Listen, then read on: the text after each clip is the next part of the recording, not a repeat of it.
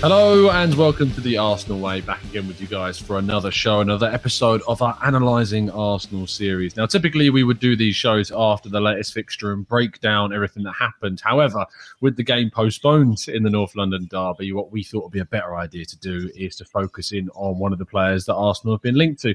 And when it comes to Arsenal and players that have been linked to them, there's kind of only one player that you can really look at right now, and that's Dusan Vlahovic. To do so, I'm very happy to be joined by David Hughes. How you doing, mate? You good? Yeah, very good. Thank you, mate. Uh, happy to be on the show again. Absolutely. It's a pleasure to have you on as always. Um, so, talk to me kind of when you first saw the link between Arsenal and Dusan Vlahovic, a player that I know you've written about, of course, too do you feel like this is the type of ambitious move that Arsenal needed to kind of make in the transfer window to elevate themselves to get back onto that pedestal of competing regularly for the top four and hopefully titles in the future?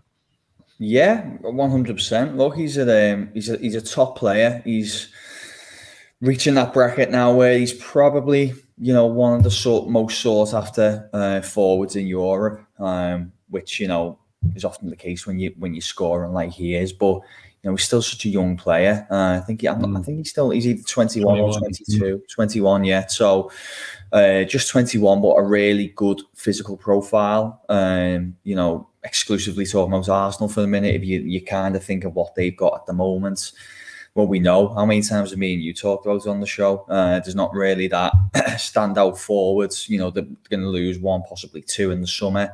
Two of the the, the main strikers. Um, and he's definitely what they're missing. So on that basis, I can fully understand uh, why they're so keen on him. My only concern would be because he's now reached um, that bracket where you know he's high on the priority list of, of many kind of top European clubs because of how well he's doing. I fear that you know it's going to it, it could be quite difficult to get a deal over the line because it's going to be so competitive to try and you know, land a signature. Uh, so that's the only thing I'd be a little bit mm. concerned about from an Arsenal point of view. But you know, make no mistake about it, if Arsenal can get the deal done, then I think it's a really good move for them. Yeah, absolutely. I th- obviously, he's a player that a lot of Arsenal fans have become very acclimatized to through their own research and, and watching plenty of him. But when you compare kind of the impacts that he would have as a striker in comparison to say having Pierre-Emerick Aubameyang, who's thought of as more of a finisher than someone who kind of creates necessarily chances for himself through holding players off, through physical play or being a target man. What key difference, differences do you think you'd see in a Mikel Arteta team with Vlahovic up top instead of a, a Aubameyang or a Lacazette? Yeah, well, I think the beauty about about Vlahovic is he, he he does kind of have that it's such a cliched line, but it's really difficult to say it another way. He's, he's got the whole package, really. I mean, mm-hmm. you look at him initially and you think, okay, you know, he's an imposing physical profile. He's six foot three inches and he's, you know, he's quite well built as well. So the initial thought would be, okay, we're looking at a, a kind of target man here, you know, a threat in the air and, um, you know, good at holding up the ball. Yeah, okay, he is those things, but to be honest, he, he's also a really good uh, technical player. Mm. You know, if you, I mean, if you look at his goals, I'll bring them up now.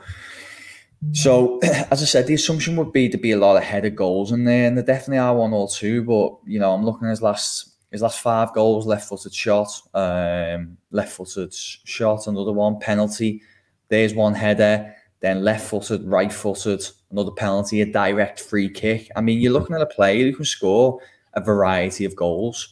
Um, and that's really interesting from an Arsenal point of view because I think you can play a few different ways with him. Uh, he mm. can still link really well with with you know the midfield and Arsenal's kind of key attackers. You know these attackers who've who've really been carrying the team without that out and out forward for a lot of this season. He can link really well with them, but obviously he has got that clinical edge to his game as well, which is which is exactly what the team need.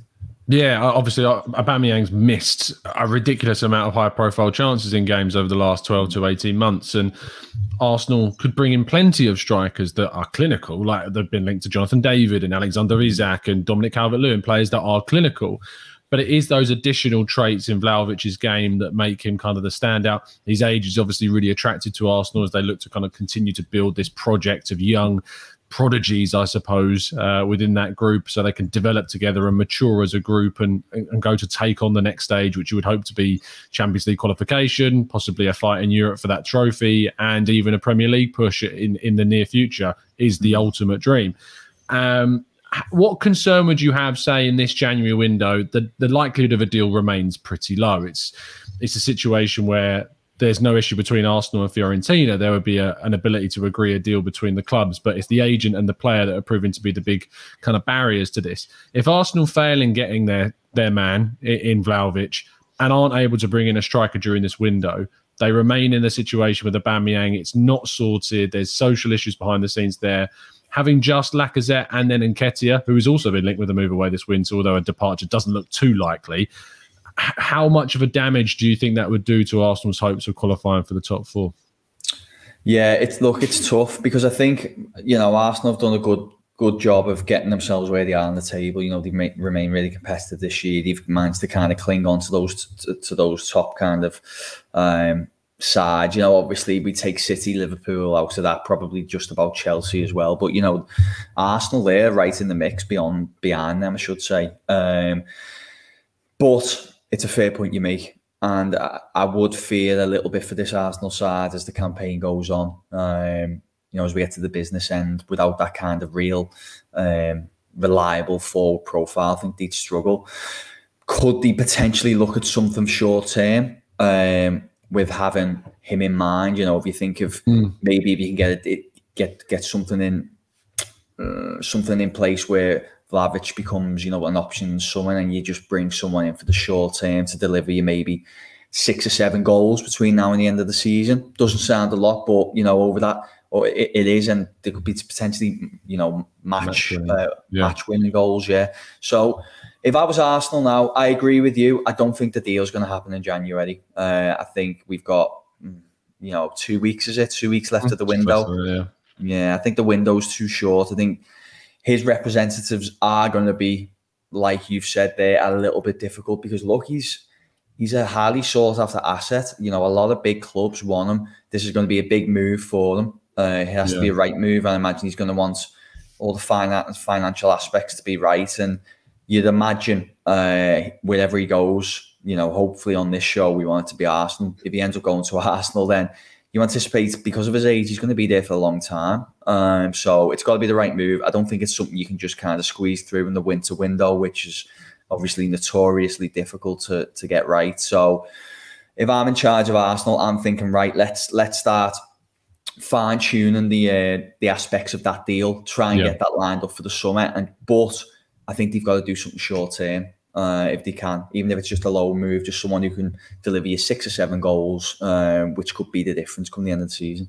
Without feeling too bad about kind of putting you on the spot, I mean, I've looked around at kind of the, the possible options of, of strikers that could come in on loan because Arsenal are in a really difficult situation. You need to bring in someone that can give you as good, if not more, than what you've currently got available in, in Alexandre Lacazette. You know, a player that can bring you six or seven goals. The immediate player that comes to, and obviously a player of the quality that still is going to be able to be let go by a team on loan. All of those kind of factors make it really difficult.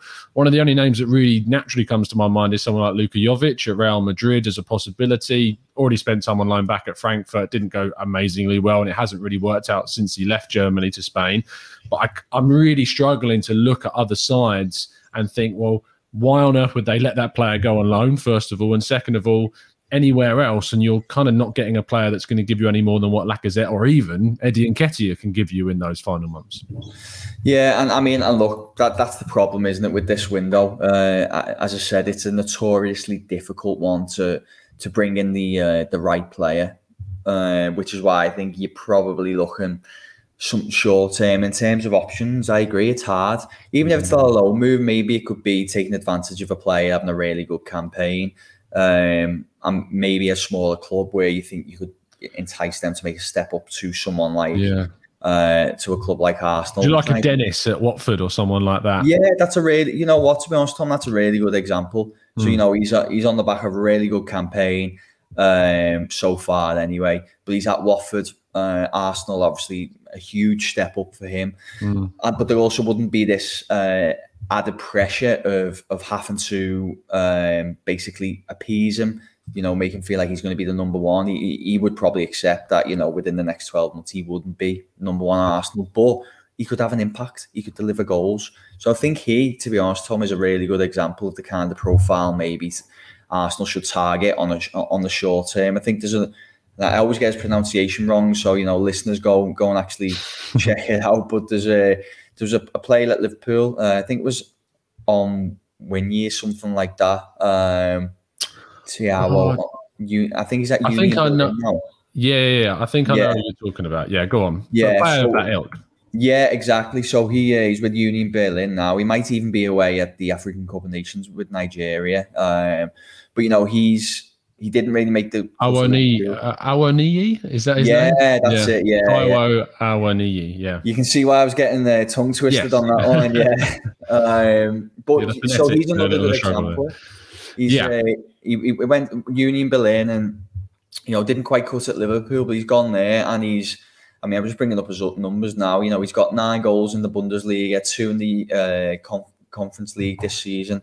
Um, you know, he's a player who's scoring goals. He's he's strong. He's he's got a good again another good physical profile. You know, these type of players. I think that's who Arsenal can maybe target. Wouldn't break the bank either, and they could just be a difference maker between now and the end of the season until we get someone more long term in who could have that. You know, as you said, build the team around. I think that's then Vlahovic.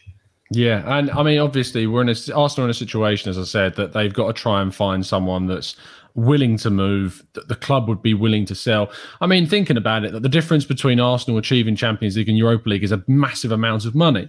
So you would think that maybe if you can invest, say, 10 to 15 million pounds in a striker that was anyway going to be because Lacazette was likely going to move in the summer. Aubameyang's future is uncertain. Eddie Nketiah's future is uncertain.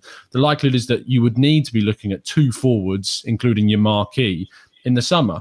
So I mean, you could look at Basel and say Arthur Cabral is a player that's doing really well over there as a possible option. Maybe wouldn't cost an arm and a leg to bring in. Mm-hmm. And there are other players out there that, especially in, in, as you said, the Bundesliga is a good place to look for certain strikers that are doing quite well at some of those mid-table clubs that are standing out. Um, but there's also the argument just to round things off that you could look to say a wide forward, um, someone like a Dejan Kulusevski, someone that can play in kind of a, a central role um, and a wide position as well. We've been linked to Noah Lang at Club Bruges as well, who's another player that can play in those multiple positions.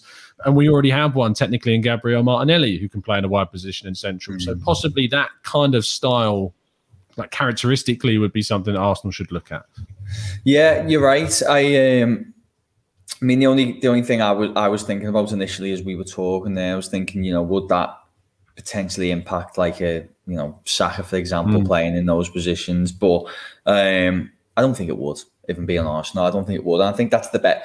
That that's another good good option because what you're doing is you've got potentially a versatile player uh, mm. who can play more than one area. Um, but they're still bringing that kind of priceless commodity, which is which is goals. Uh, I think there's a lot of good examples of those players out there. You know, these players who've maybe come over South America to use, and you mentioned Basel. I think they're a really good kind of stopgap because they tend to bring in some really good talent from the likes of South America. You yeah. know, they, they rear them, uh, but they sell them for a reasonable fee. Uh, and that's kind of how their business model. So there's some good players there. Uh, Ligon tends to have a couple of them. So you can, if you can find a player who's a, you know, a good wide attacker, can play through the middle as well, can just deliver you again.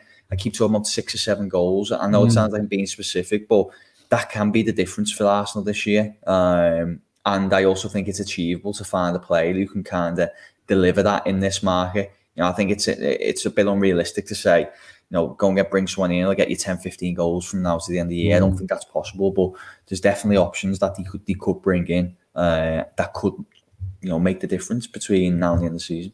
Absolutely. David, thank you so much, mate, for coming on the show. Really appreciate your time as always. Tell people where they can find you. Yeah, just at the A Hughes on Twitter or Instagram, and any Arsenal content, of course, will be on Football London.